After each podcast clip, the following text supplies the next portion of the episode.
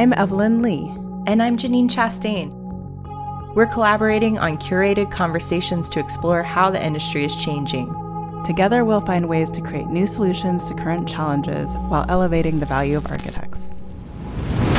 Welcome, Welcome to Practice, Practice Disrupted. Disrupted.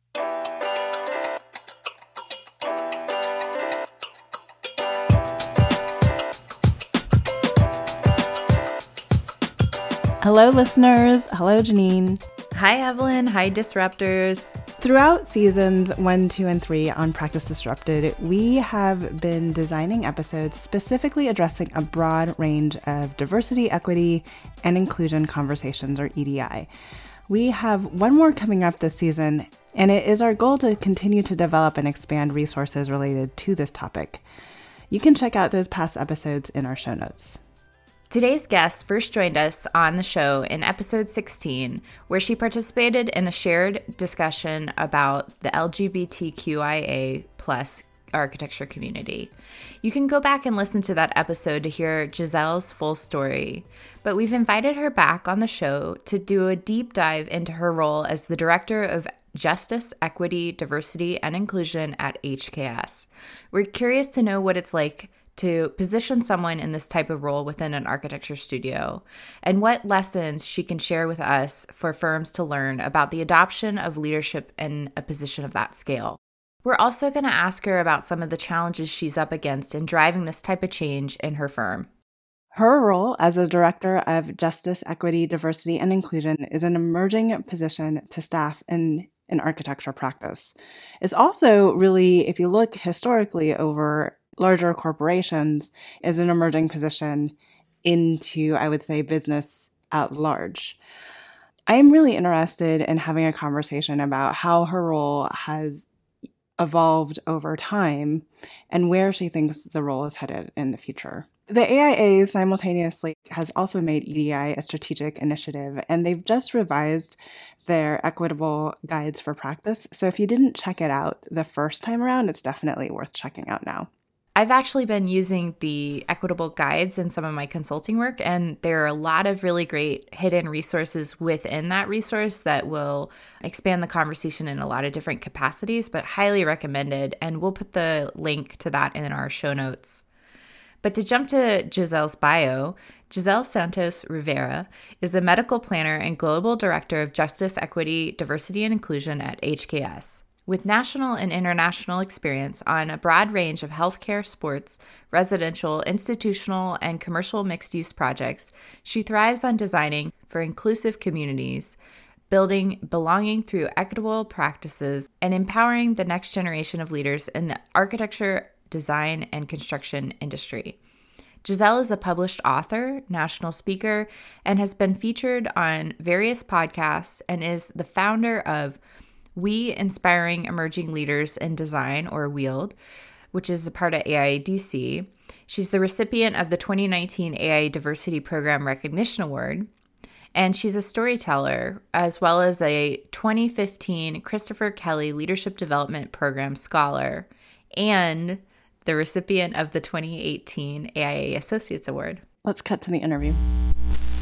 I am the Director of Justice, Equity, Diversity, and Inclusion at HKS, and I'm in the DC office. I'm also an architect and a medical planner.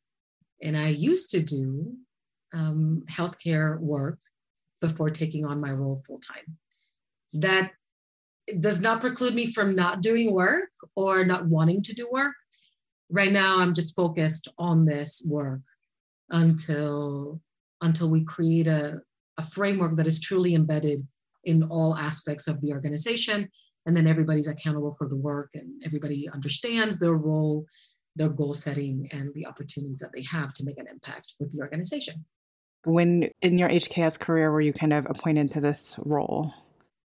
At the end of 2018, HKS was going through uh, the last portion of a strategic plan with a lot of visioning sessions to really look at what the vision for the next five years was going to be for, for the firm.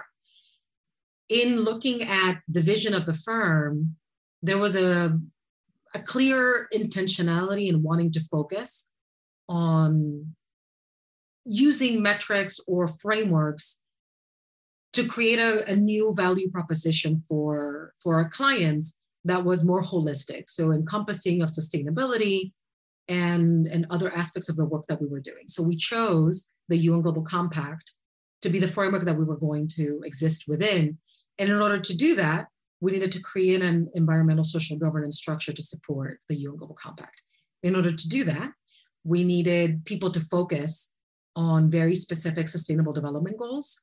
And two of the goals for, or the SDGs that HKS was interested in, in, in putting a stake in the ground were gender equality and reduced inequities. So that required, or it was well understood that we were doing work already at HKS. We had programs like Better Together that were meant to elevate the conversation around gender equity in the firm. And there was a, a group of champions and conversations that happened somewhat regularly. But HKS wanted to be intentional in putting somebody in the role to be accountable for achieving those goals. So that's when they they decided that at the end of that strategic plan, they were going to formally establish the ESG umbrella, and somebody within that that umbrella would support sustainability, which at the time and still is our chief sustainability officer. Then they would loop in our uh, Citizen HKS work, so our public interest design group, uh, which is our social group, and then our director of EDI or equity, diversity, and inclusion to support those particular SDGs. So advancing gender equity in the firm and reducing inequality, which is all just equity work, right? Doing establishing the frameworks, dismantling the barriers, providing people with access to opportunities. So I I was asked to join that ESG umbrella in March 2019. Were you voluntold? Did you volunteer? How did how did that come about? And you know, where does your passion in all of this really lie? So I think it's a little bit of everything.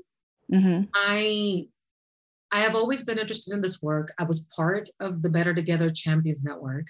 I was always very vocal about the kind of content that I thought our firm should deliver and see. I was interested in elevating women in the profession. That's why I had created the, the WIELD Initiative of Women Inspiring Emerging Leaders in Design. And I've, I've always been interested in creating platforms for people to engage, um, create spaces for storytelling, for people to share their successes, their challenges. And as the um, equity and the equity by design coined, sort of their pinch points on your challenges in the profession. So, because I was already doing that work and I was doing that work through HKS, I gained visibility in the firm around these topics of equity. I already, I had already created the the AIADC Latin American Interior Designers, Engineers, and Architects Committee as well. So I was interested in in my own identity for Latinx or Hispanic. And I think because of all of those things that were happening and my ability to use my voice to sort of create agency, and I had agency over over the things that I was doing because I was an AIA. I knew the conversations. I knew I knew what was happening. A lot of the things sort of came together where somebody in the firm knew the work that I was doing, was following WIELD online and social media, had heard my voice many times within that this framework of the champions. So I was sort of asked, but I think the expectation was that I already wanted this role. And I think it's because I had emailed the CEO asking if HKS was considering hiring or elevating somebody to a chief diversity officer because those conversations were sort of already happening. So right. when when I was asked if I wanted to take on that role, I it was one of these moments where my initial reaction was, of course, I have to do this. I'm already doing this outside of the firm. I know what it means to feel belonging and not feel belonging in the industry. This is an opportunity for me to elevate my friends, my colleagues, create a space for them, you know, be truly impactful in the industry, even outside of volunteering. Like I could have the resources of a firm to do the work within the firm and in the process figure out how to do it in a firm. It's like I was not even close to the corporate structure to understanding enterprise. I had no idea what that looked like. But in my mind, I was like, oh, I did wheels. I did La there I'm on the EQFA, right? The AIA um, Equity in the Future of Architecture. I've read the Equity by Design survey results. I know what's happening. I have a voice. I could probably do this. I had no idea what I was getting myself into, but I could not imagine doing planning work, like medical planning work, that in my mind is about building um, access to care, health, and well being.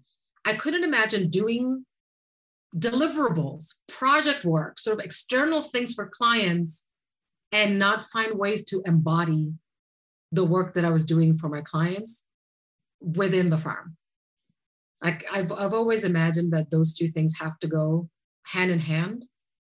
I, I think you can't really do the work if you don't embody the work, you don't know the work. It's very much the Jedi thing. Like, how can you best support your community if it's an African American community, a Hispanic community, if you don't have Hispanic people or African American people within your team? So it's sort of the same thing. How can I really be a better service to my community if I'm not if I'm not doing it myself internally in, in the firm? So I I had to say yes, and then I thought, well, if it doesn't work out, I still am a medical planner and I'm still an architect. You can go back and and do these things. But yeah, COVID hit and the murder of George Floyd hit. And I wanted to continue doing work, but I couldn't imagine doing this work that is emotionally taxing. It's about people experiencing with my colleagues what they were going through and not give it 110%, a thousand percent to the work.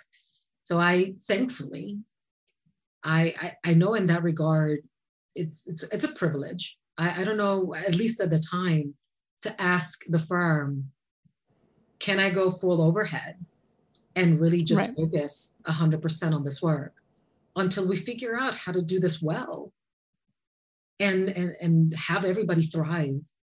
Because in my mind, I was thinking, COVID's going to get worse. I'm a little hypochondriac. So I was thinking, this is going to get worse this pandemic, I don't think it's going to be three, four, five months. I think it's going to be 18 to 24 months because I was reading maybe a little too much literature. The Black Lives Matter uh, movement happened, and then you know, Stop Asian Hate and the AAP. I I felt like those things were going to be catalyst for this snowball thing that was just going to keep going, and I wanted to be available and ready to do this work, and not fail the firm my friends or a client. It was just not going to happen. Maybe some people can do this, both. They're amazing. I do not have that superpower. So I'm now I'm 100% on this role and I'm being encouraged to continue doing this full time because I think now more people know that this is hard and this is not a one time thing. And this, this actually even needs a team. Uh, we'll, we'll see what we get from there it is a big thing and it is a hard thing and there are a lot of major companies out there in tech in tech and retail you know adopting these chief diversity officer positions and building teams so so is it something that you think like is it really ever going to be a framework that you can walk away from? Or i mean would that be your your hope? Or or is this now that you're further in it, like, is this something that we're going to just as an industry, as a profession, have to continuously work on? That's a that's a great question, and you're making me reflect a lot, even on the first article that was published when I took on the role. I remember one of the last things I said to Architect Magazine and to Wanda was, "I hope in ten years my role does not exist." And my hope is still the same because I would hope that we all do this, that this is this is a part of who we are. This is a part of our business proposition. This is a part of how we partner, um, how we work. I would hope, and my hope is still the same. The fact of not having somebody dedicated to this role, I don't know if I see that changing in the next 20 years, which is when I may retire, not even. Um, I don't I don't see that happening because I don't think I don't think it is that people will not own this work. It is that it is work.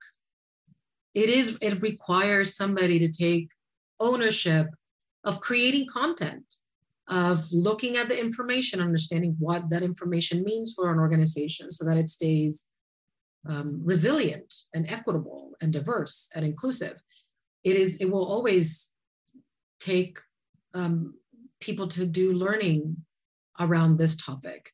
It will always require us to, to, to look at, it, at our data, um, to look at how we're partnering, and particularly for design firms, to look at our output. Is it really representative of our communities? Is it really creating um, the impact that we wanted to, to have instead of the intentionality behind it?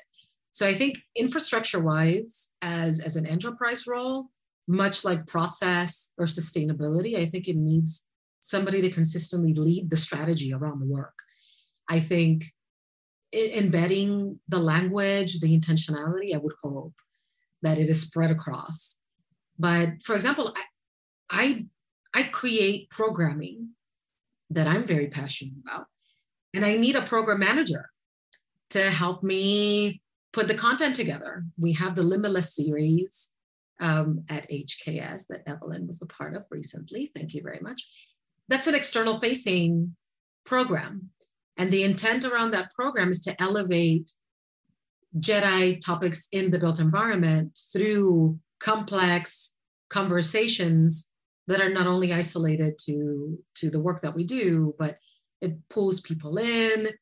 Um, we have to create a narrative around it, much like all of these things that we're doing, because the goal is to continuously educate and, and not only um, influence our firm by you know expert speakers like like you of course but also influence our clients and, and learn from our clients and what it is that they are seeking, how do we can better support them on the work that they're doing because they have these initiatives too.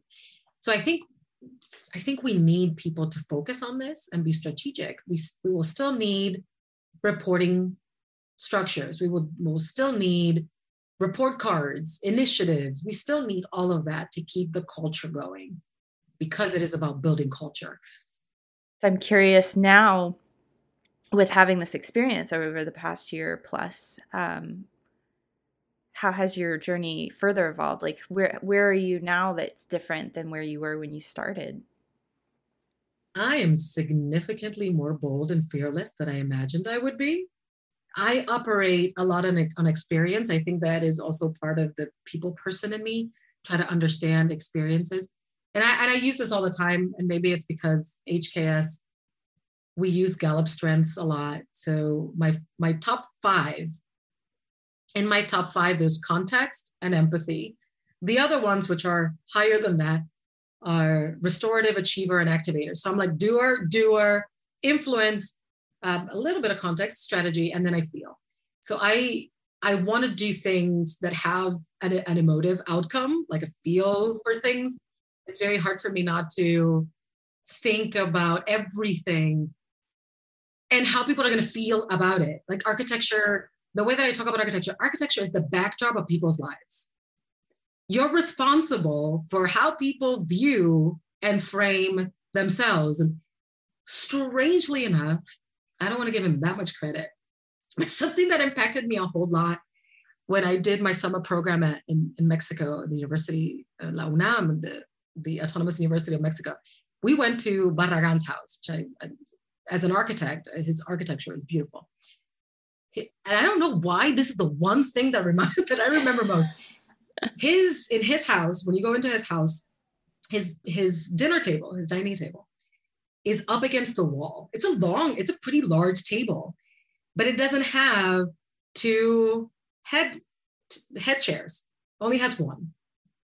The back of the chair, the wall on the back of the chair is painted gold. And Barragan was the only person that could sit at the head of the table. So he wanted all his all the people in his in his dinner party to when they look at him, they would see the glow behind him. And I thought that was ridiculous. But hey, who am I to judge? Um, you do you, Barragan. But I thought, this is experiential. Like everything is experiential. Every piece of furniture, every wall, every color. He had, I remember, he had cut he had a shag shag rug and carpeting all over the house. He cut a path from place to place, and the people that cleaned his house could only walk on that path. Not the rest of the shag carpeting, it was just through that path. And that was so formative for me. I was like, oh my God, the kind of impact that a single person can have on somebody else's perception of anything how they traverse their day, how they engage in a conversation with this person was just so fascinating that I thought architecture is so powerful. If you really think about all of the components and how people interact, and I'm confident. Well, I don't want to say confidence. I'm not confident about most anything, but I can imagine that most of us through COVID, now that we are experiencing all of these things in the confines of your home, we are looking at space differently. When we want to gather, like, where are we going to go? Are we going to go outside? Is it open? Is it closed? It, it, there's so much that we could affect in, in the work that we do. And I wanted to sort of be part of that. So I feel now that that I have more fearlessness in articulating that I have more, I feel more empowered about the work and the outcome of the work than I ever did before. I, I also reflect on that. I, I, did almost every building type from the oil minister's villa in Riyadh, um, the Richmond County Jail, which I'll, I'll be honest, I struggle with having worked on that project, but I learned a lot about that project. Um, I did the chiller plant, but I also did um, beautiful Class A office buildings and beautiful. Um, I even did a mall, multi residential and hospitals. I've done all of this stuff, and the reason I wanted to do healthcare is because I wanted to impact how people live their lives, how they heal, how they thrive, how they do all of these things. And after this year of trying to reconcile with dealing with people and thinking about architecture because that's my backdrop like that's that's i'm also an architect reconciling those two things together and then creating a narrative that empowered me to feel confident and know i can do this work because I'm an architect, which is different than somebody that was doing this work, um, that grew up sort of doing this work, organizational development or HR. I feel empowered to do this work in architecture because people strategy is business strategy, because architecture is about people, because all of these things are, are together. I think today I am in a place where I can, I feel more confident in saying, this has to be an integral part in how we talk about architecture, how we talked about the built environment, how we talk about what we're doing. If we're really going to affect people's lives, because we are either intentionally or unintentionally, then we have to think about all the people that are doing the work, how they're doing the work, why they're doing the work, and we have to empower them every day. And I didn't know how to articulate that two years ago. And I didn't know what that meant organizationally. I didn't know that I was going to want to ask for help. No, I I didn't I didn't know that I was going to also recognize a bunch of my weaknesses. I'm good at doing stuff and I'm kind of strategic. I'm actually my Gallup strength, my last one, 34th is strategy. So I'm learning that. But I, I have a hard time asking people to do things in a volunteer capacity. And this work is all volunteer work. So I'm also learning about my weaknesses that maybe uh, having too much empathy and too much vulnerability also makes people feel less empowered because I, I make it really fluffy. I don't know how else to say it. like, well, this is volunteer time, and you're a BIPOC person, and you also have a lot of work to do. And I know you care. I don't really want to ask you to then put time and energy, five hours, to do a panel or to do a presentation or to talk about Black History Month or Hispanic Heritage Month. It makes me, uh, I, I, I struggle. I struggle with where to put that. But now I recognize, well, I need somebody to help me reconcile all of these things and manage the work and uh, and and tell people no this is an integral part of your business whether you like it or not it already is even if you're not articulating it even if you're not implementing it by not doing it it's affecting your business. Um, yeah i'm sure you're losing talent. I'm sure you're maybe gaining talent. All of these things they're happening whether whether you have somebody looking or not.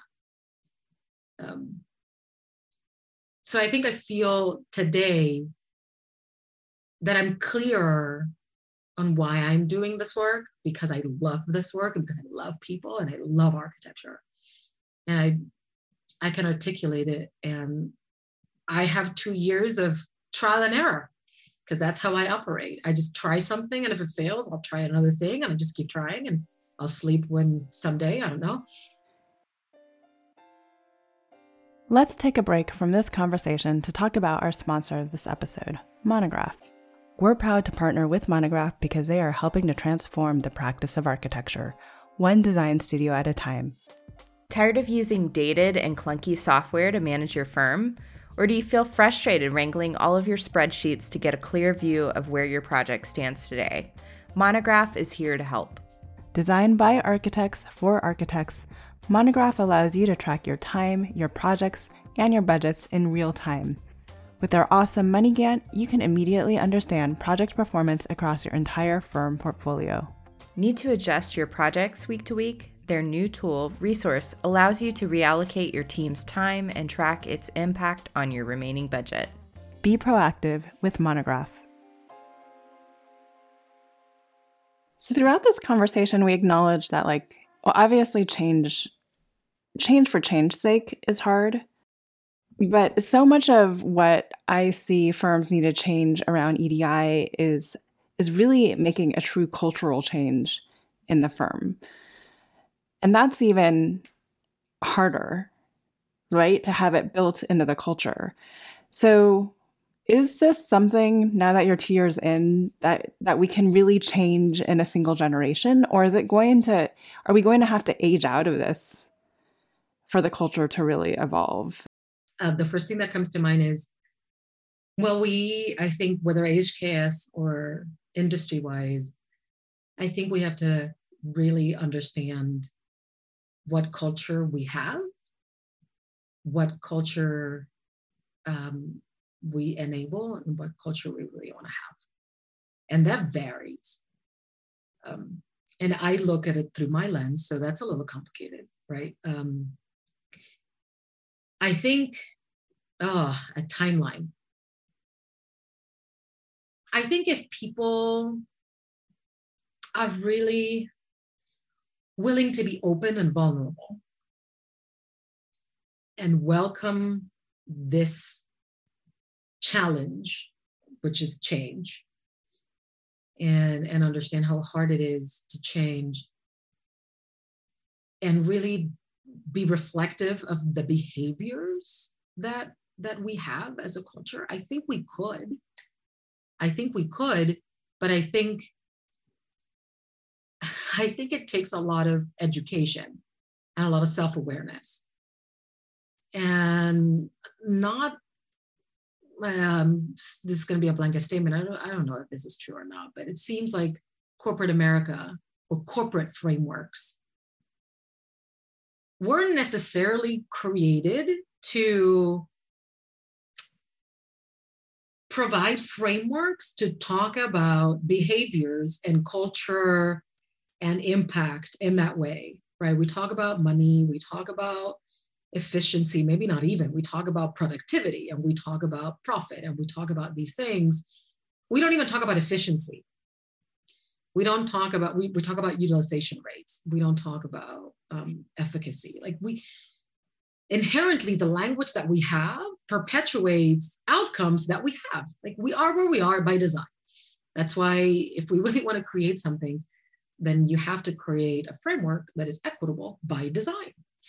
Uh, the organization by design needs to be very clear on what culture wants to have, articulate what culture, the behaviors that it, that that culture should exhibit, uh, make people accountable for those behaviors, so the impact, and then really look at the conclusions that we all have and our biases that create that are created by those conclusions to then change the behavior.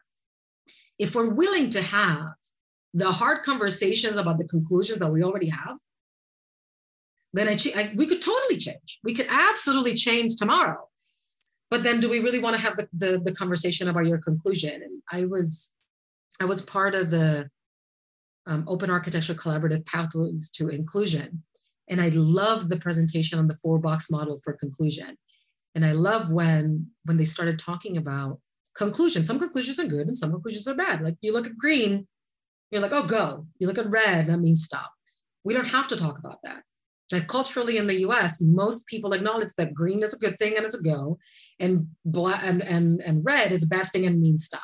Not all the time, but that's sort of a conclusion that somebody says that and you kind of um, know most of what they're talking about. Then there's the conclusions that um, old people drive slow that has some implications. Some of it has, you know, there's grains of truth and all of these things. But then there are conclusions like we can't teach critical race theory because it does XYZ that are harmful. If we're willing to really have the conversations about what are the conclusions that you come, that you show up with when you when you're at the table, then then we can have the conversation about why your behavior is enabling that conclusion. And then I will react to your behavior with my own behavior. And it's that that positive feedback loop and positive, not in the good or bad sense, but in the positive feedback loop of it is a continuous uh, incremental um, movement. I think if we're really comfortable, if we get to a place where we're comfortable or we're challenging those conclusions, or even asking about that conclusion instead of reacting to the behavior. We could totally change. But I don't know if we're in a place, I don't know if the entire industry is at a place where we're all willing to challenge those conclusions. I don't think so, because back to your comment about priorities, like the thing that I keep observing is just everybody's priorities are different. And so that makes it really hard in these conversations of change like if if if we're segmented on priorities it's really hard to take steps forward. It makes the progress slower and that is visible in so many ways and i'm not gonna um i think it's obvious like you know there's so many examples of that in the world. I guess maybe if we think about it at an incremental level though you know, you, you've been given this great opportunity to step into HKS and bring visibility where it otherwise can sometimes be invisible. How do you see that you've been able to add value to the culture at HKS through your role? And how would other firms benefit by having someone in a role similar to like what you're doing? I think the, the greatest advantage that I have is that I have a CEO that was integral to the decision to create this position and is continually telling me keep going. And he absorbs a lot of the pushback that i don't receive. I don't know if people are scared of me. I don't know what's going on there but uh, which eh, maybe it's not that bad. I don't know. But he he absorbs a lot of that negativity and he enables me to continue pushing. Um, and it gives me a ton of agency to do that.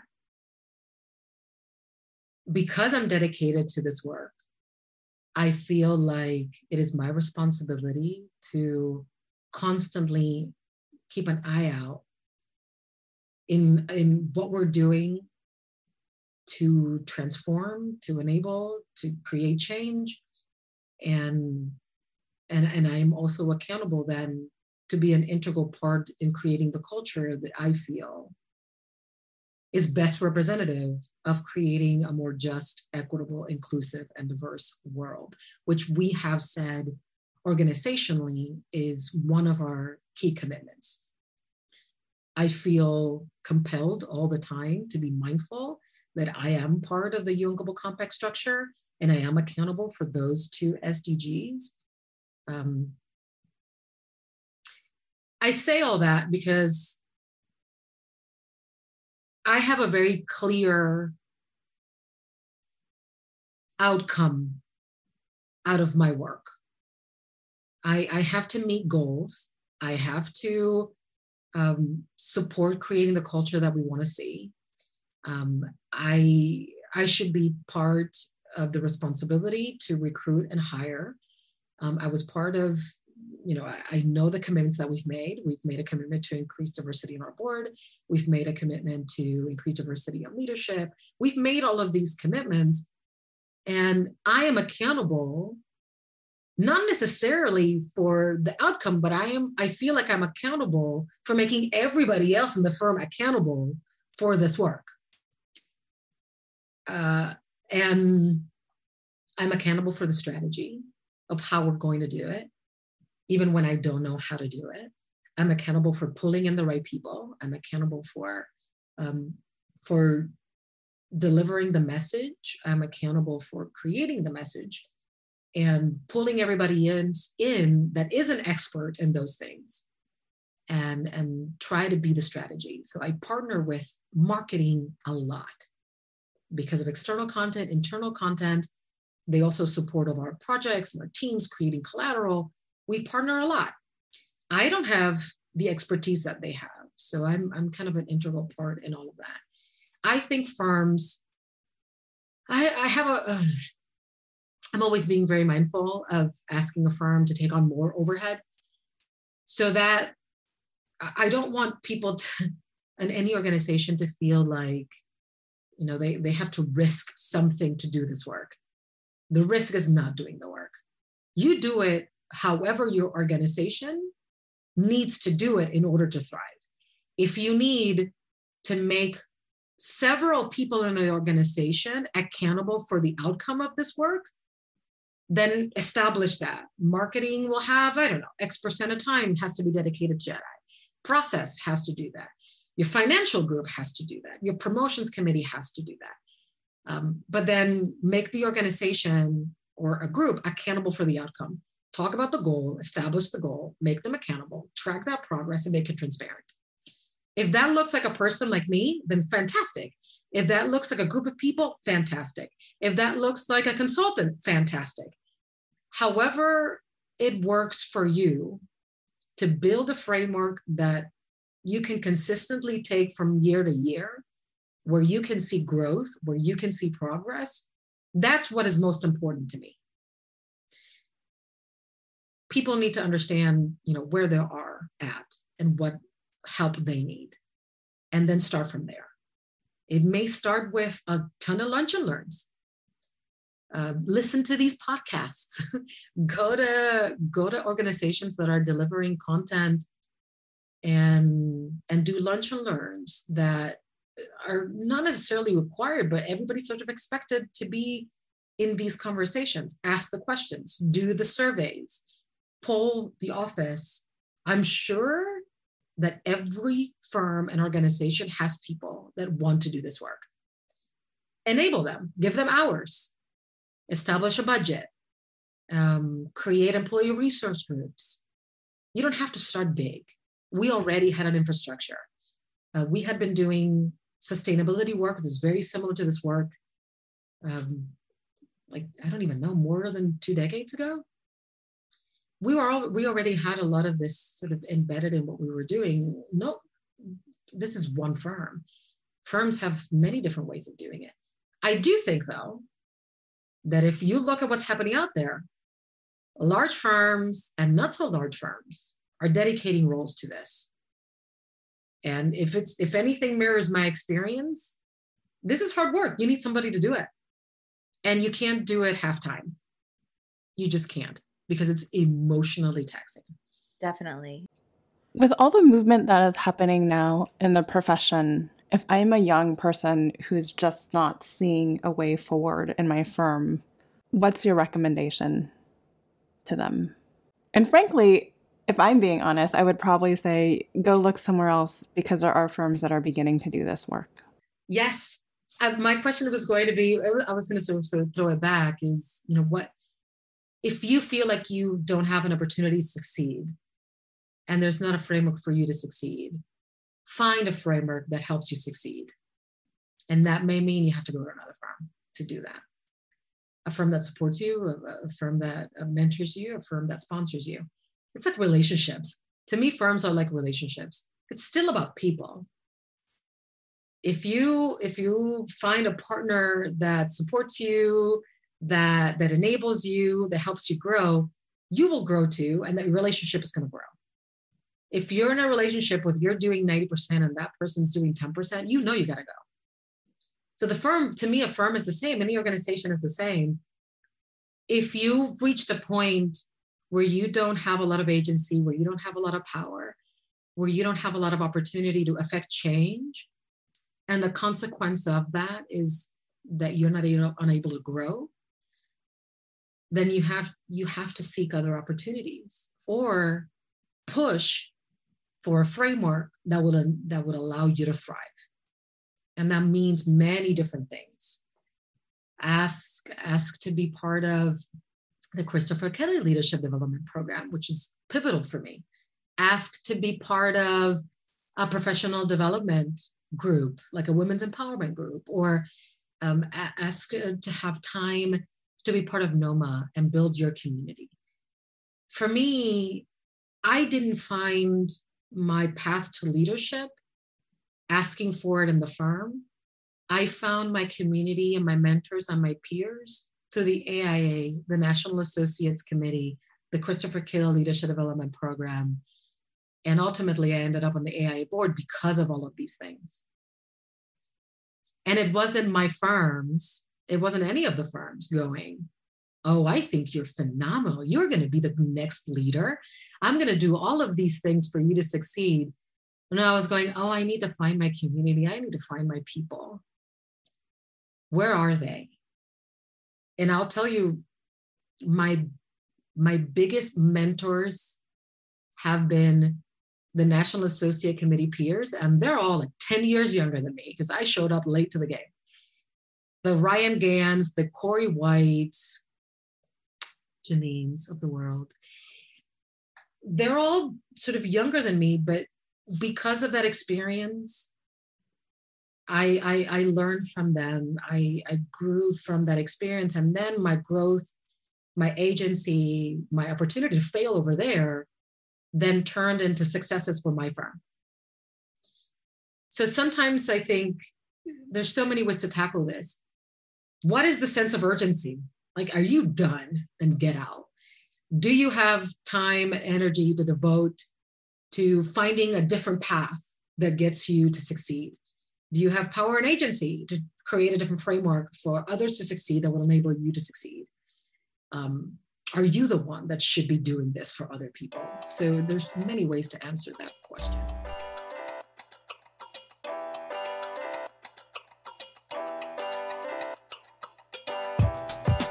Hi, Disruptors! Thanks for tuning in to season seven of Practice Disrupted. We're taking some time off in July, but we'll return with a new season starting in August. During our break, we'll play past episodes from our Equity, Diversity, and Inclusion playlist. Or you can revisit past episodes from our archives over on practiceofarchitecture.com. If you've enjoyed the show, please leave us a rating and review on Apple Podcast or Spotify. It really helps us out. We also want to say thank you again to our season six sponsor, Autodesk. We'll be back after the break with new content and new ideas.